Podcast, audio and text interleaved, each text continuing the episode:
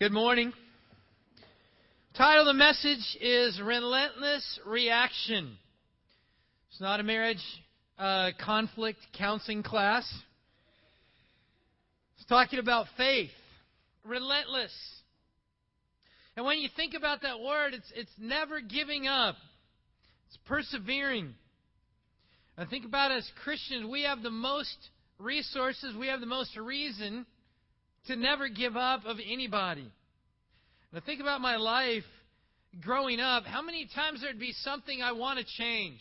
You know, maybe it's in college, and you're waking up the next morning hungover, miserable, going, I will never do that again. I want to change. I'm really going to go after who I am. And it would last a few hours. It would last long enough for the hangover to go away. And then that would be the end of it. Or you'd see an area of your character. And I remember so many times, you know, usually in a, you know, moment of discouragement or guilt, I'd get my Bible out and go, okay, uh, you know, I'm going to do this Christian life thing. And, you know, you read a few verses and initially you feel great. And then if the change didn't happen on my time frame, I'm like, well, that was a waste. That didn't do anything. Put the Bible back on the shelf. You know, I was so challenged by one of the readings uh, in the book. A question was asked by the author. He was talking about the concept of perseverance and said, if you had two choices for 2012, one of them was you could have a difficult, challenging year, but at the end of it, you would be closer to God. Or you could have an easy year. Life would be awesome. Life would be great. You wouldn't have any challenges, but at the end of it, you were distant from God. What would you pick? You know, that's one of those questions that as you're reading it, you just you just feel the conviction hit your heart because you know what the right answer is. Oh, yeah, yeah, I want the one where I'm close to God. Really? You know, that's not why we feel conviction when that question is posed. Because what my heart thought is, well, I want both. I want choice three. I want the easy road, the normal life, the comfortable schedule, and be close to God at the end of it. That's the choice that I want. Choice three, the author made a mistake and he didn't, you know, he, he was too busy. The, you know, was probably in there and they edited it out and only gave you two choices. You know, the Bible only gives us two choices. In James chapter 1, one of the most challenging passages in all the scriptures. And it says in James 1, verse 2 to 4 Consider it pure joy, my brothers, whenever you face trials of many kinds, because you know that the testing of your faith develops perseverance. Perseverance must finish its work so that you may be mature and complete, not lacking anything. There's only two choices. If you want to be mature and complete, God does that work in your life and my life through perseverance. Or, and see, we never want to choose immaturity, but if we choose to not persevere, we're saying, okay, in 2012, I want to be incomplete and immature. Yeah, you ever had somebody call you immature? You don't go, man, thank you, that's awesome. Yes. It's never a positive upbuilding thing. You know, I don't know anybody that set their their New Year's resolutions. My my goal for 2012 is to grow in my immaturity.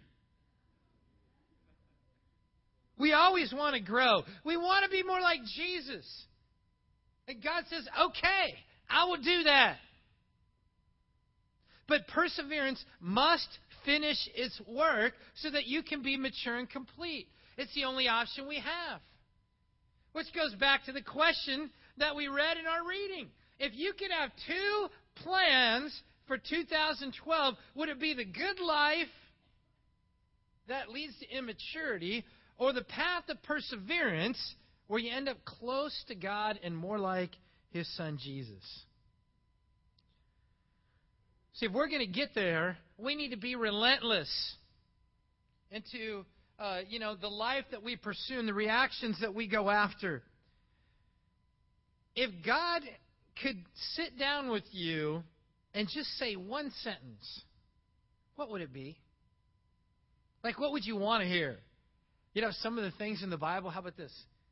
Well done, good and faithful servant.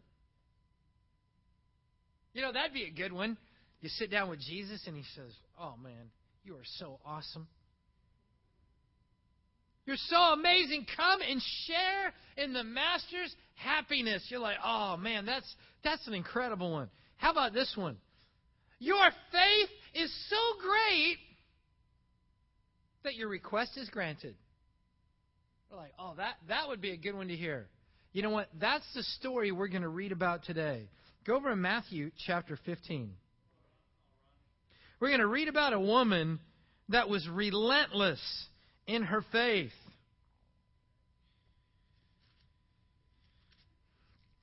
Matthew chapter 15.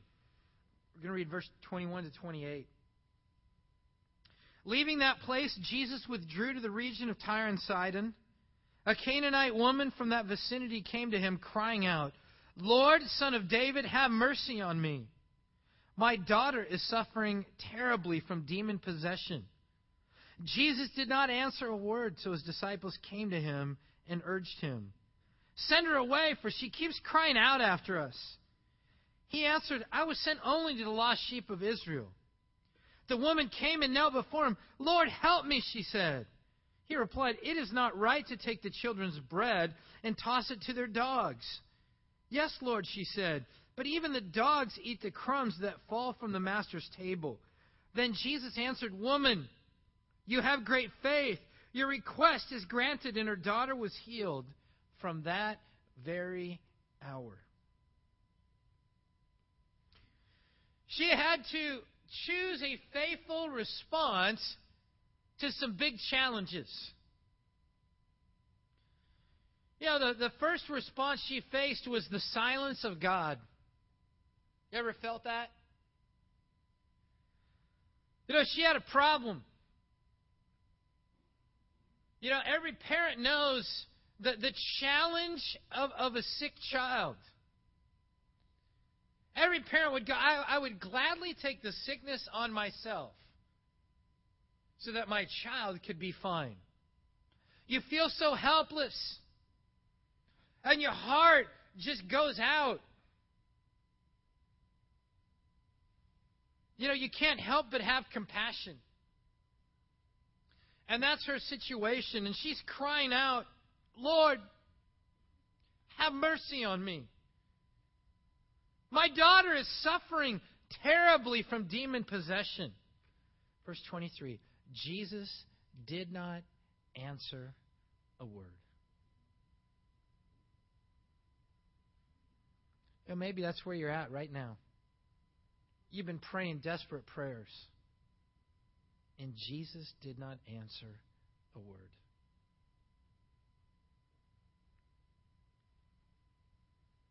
What do a lot of people do at that point? They quit. They quit on God. He doesn't care. He doesn't hear my prayer.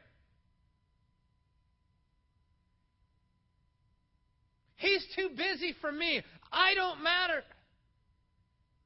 I've prayed about this so many times and no answer. Week after week and month after month.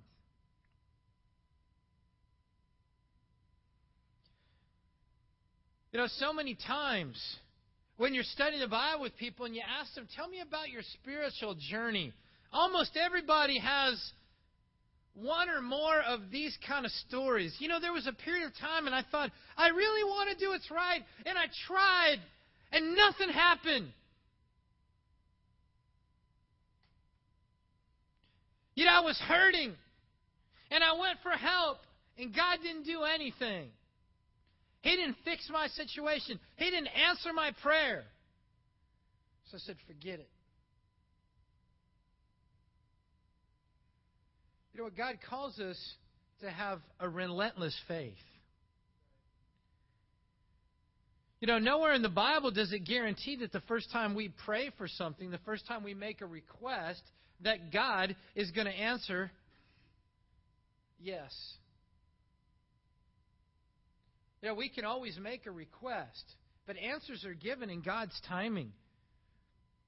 Now, we read a passage uh, a few weeks ago in Isaiah 40. You can just write the reference down, 27 to 29. But way back in about 750 BC, the prophet Isaiah is saying, Why do you say, Oh God, why are you far from my crying? My face is hidden from you. It says, He will not grow tired or weary. In his understanding, no one can fathom.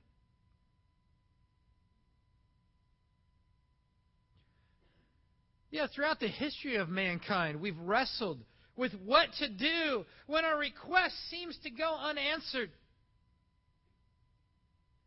Every parent knows you do not always give a kid everything they ask for.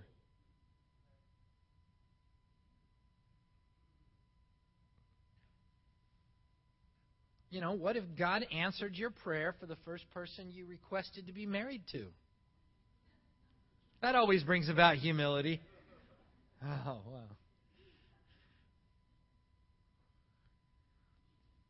Every parent knows there's kid, things that kids ask for that aren't good for them. There's things that they ask for that are fine for them, but you want to see how serious they are. Remember, God says perseverance must finish its work so that you can become mature and complete. Yeah, one of the most important aspects of this is when God is silent, is to have the humility to say, His understanding, His thoughts, His ways are beyond our understanding. It takes humility to say that, and it takes humility to live it out in the midst of a crisis. Because when we get bitter with God, what are we doing?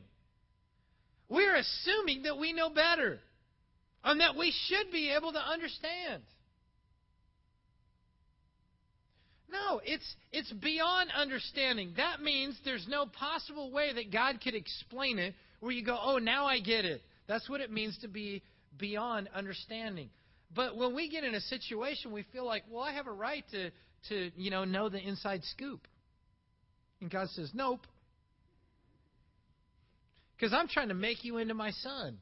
I'm trying to make you into a godly man or woman, so you don't have that right.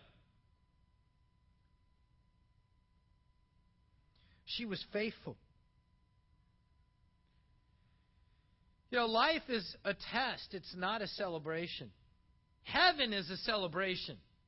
That's where we have no tests, no trials of any kind. It's just joy to joy to joy. But life here on earth isn't that way. Why? Because God is molding us into the likeness of His Son. She was faithful and persistent. Say, what, what's the second thing she had to react to? What do you do when people hurt you? When they're mean to you? When they're offensive? Okay, so Jesus is silent. She, I mean, she, she is begging, she's crying out because her, her daughter's hurting.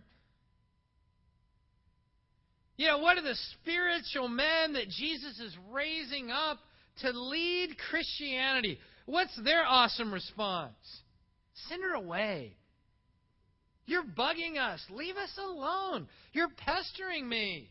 You're annoying. I'm trying to get some peace and quiet, and you just keep yakking on and on and on and on. Go away.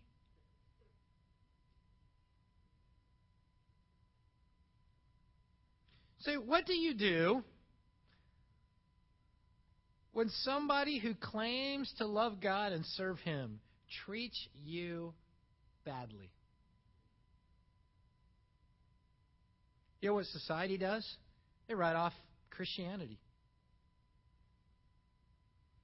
You know, I, I believe more damage has been done uh, to seekers' faith by a false version of Christianity, by damage done amongst you know leaders in the community, And people go, if that's what Christianity is, I don't want to have anything to do with it. Forget it. Oh, you go to church and look at how you treated me. Fine. Is that what they teach you at your church? Is that what your Bible teaches? I don't have anything to do with it. You know what? Your faith is tested when somebody sins against you. You know, it's especially tested when it's somebody who who has faith and conviction. You know, somebody said, you know, I am trying to sin on a regular basis, and you're in my path, and so get ready. You might be hurt, but you really wouldn't be all that surprised or bent out of shape. But what catches us off guard is when somebody who's supposed to be loving, supposed to be kind, supposed to be a protector spiritually, hurts you. A lot of people give up on their faith at that point.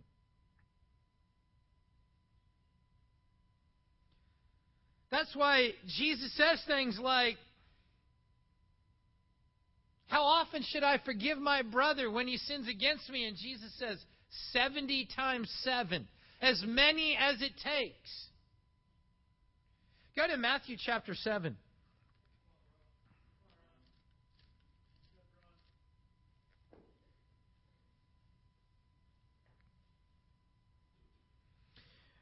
Matthew 7, verse 3. Why do you look at the speck of sawdust in your brother's eye and pay no attention to the plank in your own eye?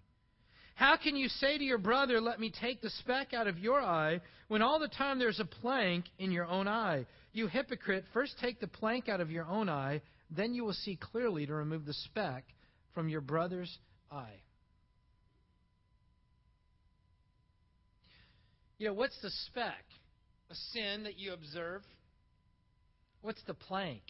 Your response to their speck. Well, which is the bigger sin? The sin that occurred or the response to the sin? Well, Jesus calls it a speck and a plank. Yeah, I think we, we learn a lot about our own heart, about how we respond when others sin against us.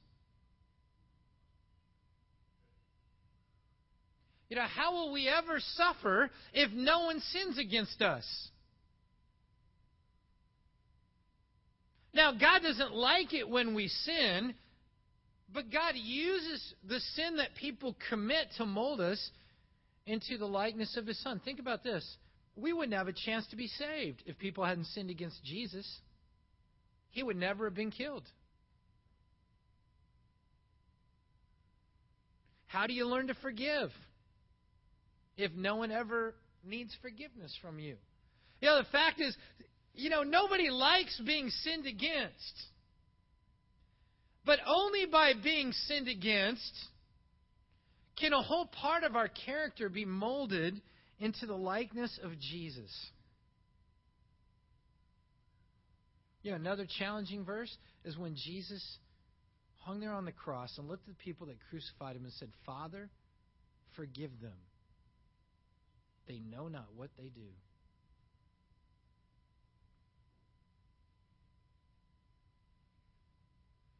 Satan has a field day because of planks. And see, the problem with the plank is it messes up our ability to help the person with the speck.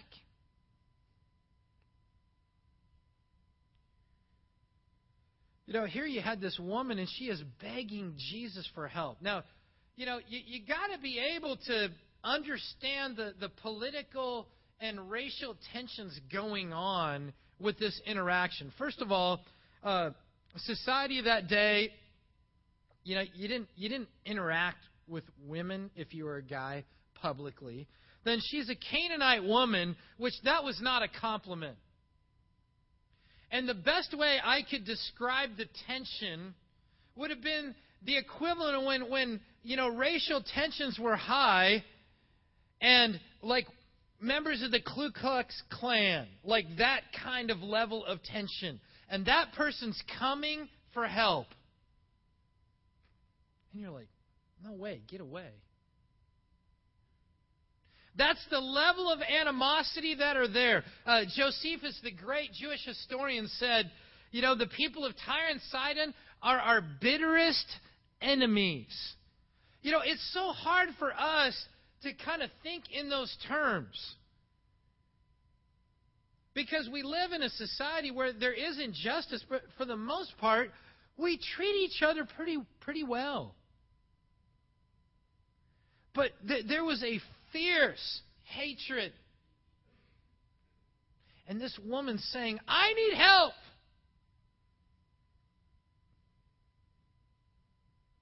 And the disciples are like, Get away. You bug me. She keeps bothering us.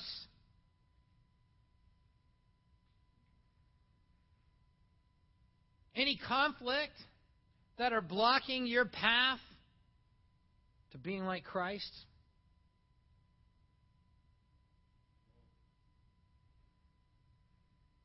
Remember where we started?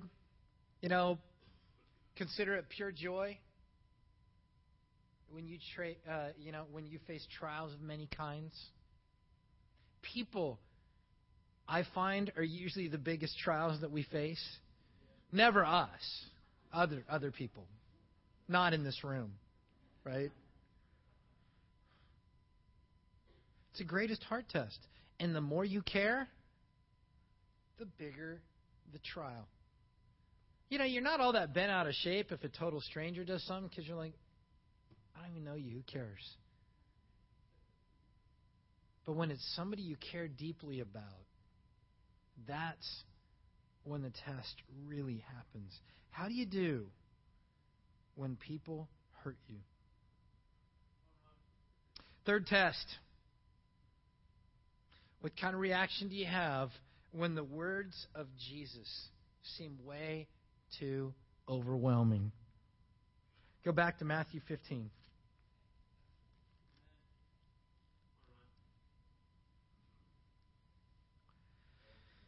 In verse 24, Jesus says, I was sent only the lost sheep of Israel, meaning not you. I'm on a mission. You know, Jesus said, I'm going to preach the gospel to the Jews. And you're not one. Okay, so she dealt with this silence. Now his disciples are like, get away, you're bugging us. And Jesus says, nah, you're not, you're not in my mission category. What'd she do? She comes and kneels before Jesus. Lord, help me. What incredible humility. Jesus says, It is not right to take the children's bread and toss it to their dogs. Like, did Jesus just say that? Yeah.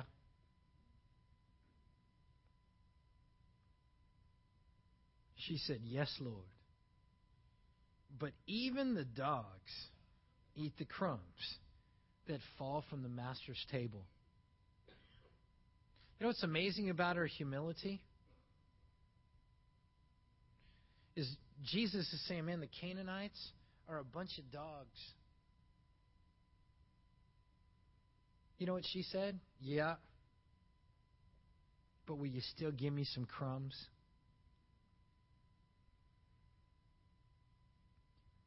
You know, Jesus has a way of trying to uh, you know, find the, the touchy subject and then then poke that. You know, you got a bruise and Jesus is like, Does that hurt? You ever felt like that? I'm here. I just want to serve you, and you keep bugging me about this one area. She's like, Yeah. Yeah.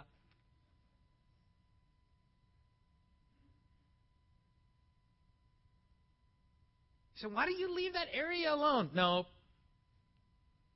Because that's really where the heart's tested. No, that's like saying, I am so humble, except for this one area. No, you're not humble at all. This is just the one area that exposes the pride that's in your heart.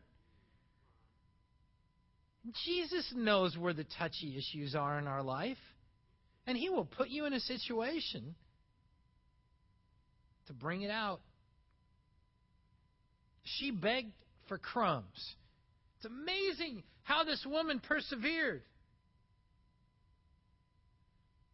And Jesus says, You have great faith. Your request is granted. You say, what, what should we do when we feel like Jesus' words are overwhelming? Be even more humble.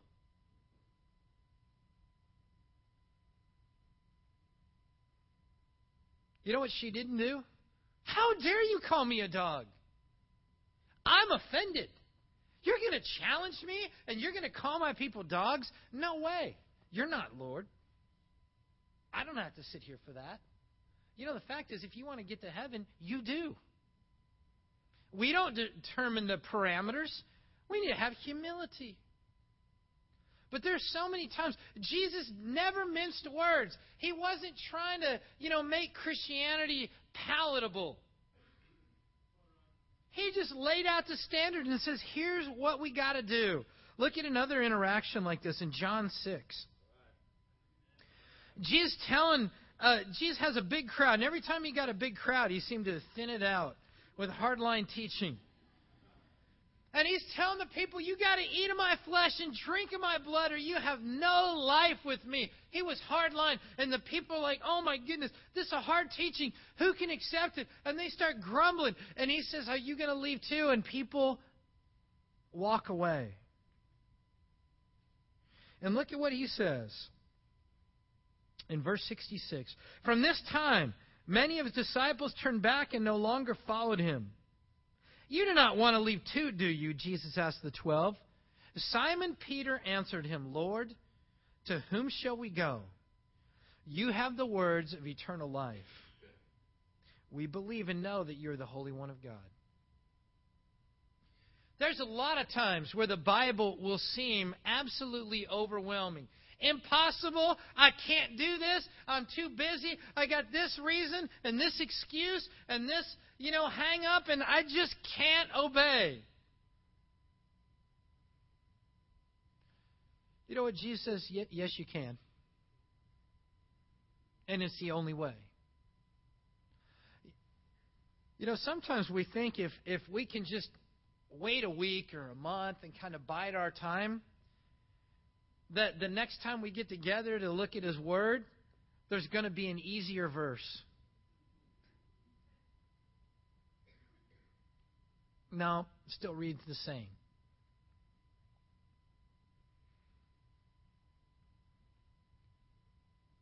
Jesus did not go, okay, I'm sorry for calling the Canaanites dogs. You know, forgive me for that one. Okay, I really want you to become a Christian. I'm sorry. No, he, he let it stand. Because Jesus was testing your faith. And Jesus tests our faith. So, what kind of test are you in right now? Any one of these three areas where you stopped being relentless? Where you gave up? Where you tried? You know, maybe you made it through the first one and you got some action out of God and things seem to be happening, then somebody offended you, and you're like, forget it. I've had enough. Or you work through the conflict and you're like, okay, now I'm ready to go. And then you see the words, uh, you know, of God and you're like, I can't do this. No way. This ridiculous is beyond me. Too bad. And so you're, you're just in a holding pattern. You ever been in a holding pattern? You know, you fly somewhere on a jet and you get to the airport and you're all fired up. You see the lights of the city, and then you just start flying around in a circle. You're like, um, can we just land? You know, flying around in a circle, it doesn't get you anywhere. And neither does attending church without intent to obey what God's Word says. Yes, some of us this morning you're in a holding pattern for one of these reasons.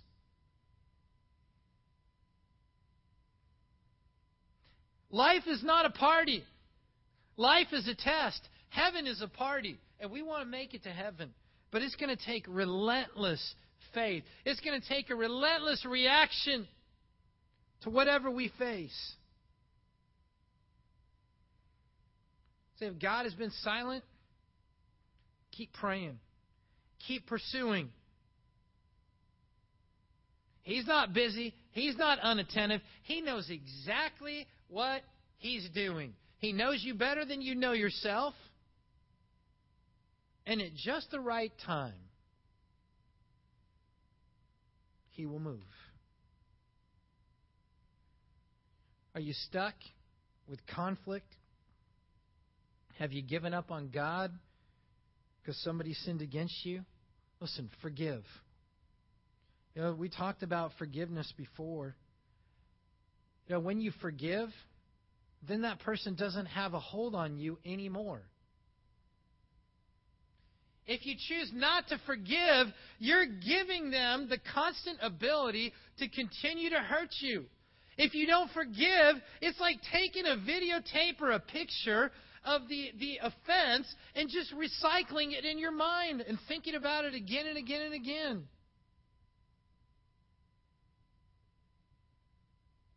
Lack of forgiveness is drinking poison, hoping the other person's going to die. No, we're the one who's going to die.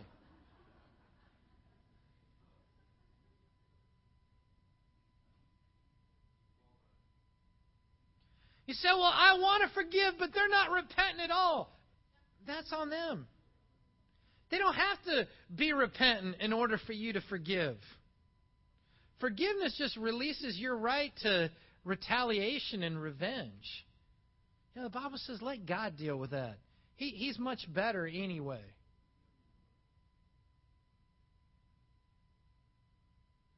Or maybe you're overwhelmed with the Word of God. You want to change, but it just seems impossible. You feel like the commitment is too big. What's it going to take? Greater humility. Don't argue with the Word of God. Just beg for crumbs.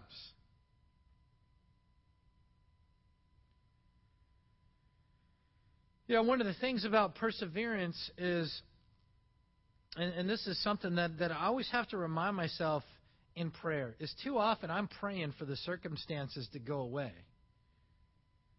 What God calls us to do is pray for the humility and strength to bear up spiritually and gracefully and faithfully under the circumstances. You know, God will not tempt us beyond what we can bear if we have a relentless faith, we can hear those words at the end. You have great faith. Your request is granted. If you're stuck, get unstuck. God loves you, He cares for you, and He wants to say these words to each one of us. But it's going to take a relentless faith to get there. Let's stand as we close in one final song.